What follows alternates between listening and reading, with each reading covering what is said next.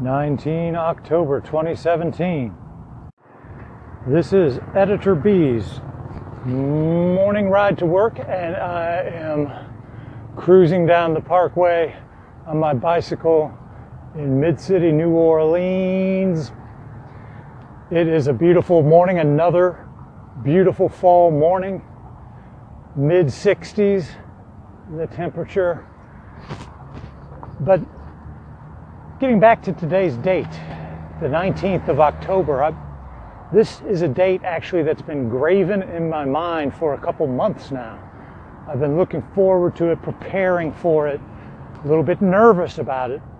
In fact, um, I'm even wearing a tie this morning because, believe it or not, I'm expected today to essentially uh, deliver a sermon or give a homily, if you will, a talk, uh, but a talk in a chapel about, you know, topics related to Uh, I guess you would say spirituality and religion and so forth. Uh, how did this happen? How did it come to be that somebody like me would be doing something like this?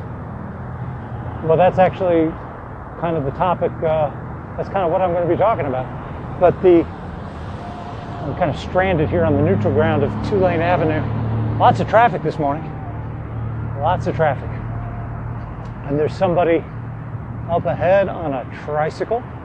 That's a special challenge, to ride a giant uh, adult-sized three-wheeler like that, because I have found that they, uh, they keep their balance very differently than a bicycle.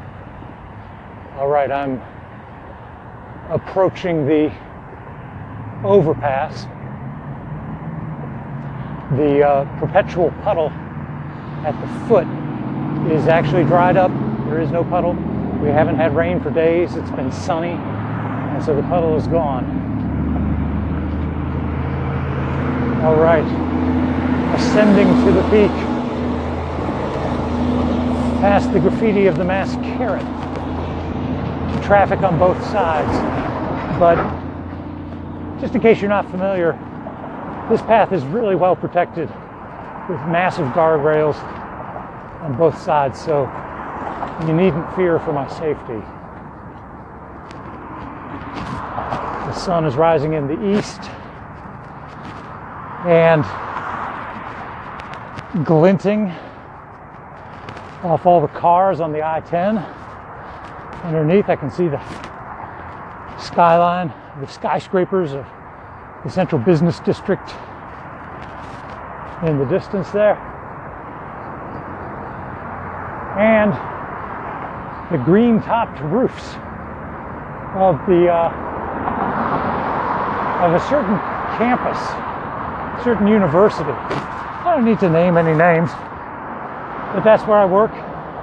It does happen to be a Catholic institution, and for pretty much the first decade I was on the job, I didn't really think that the Catholicism of the university had anything to say to me, and I didn't think I had anything to say to it.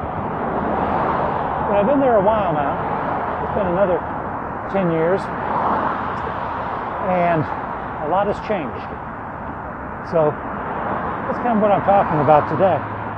How, as a, a non-Catholic, as a non-Christian, as a basically godless pagan, a nature worshiper, if you will, uh, somebody who who finds great uh, meaning and value in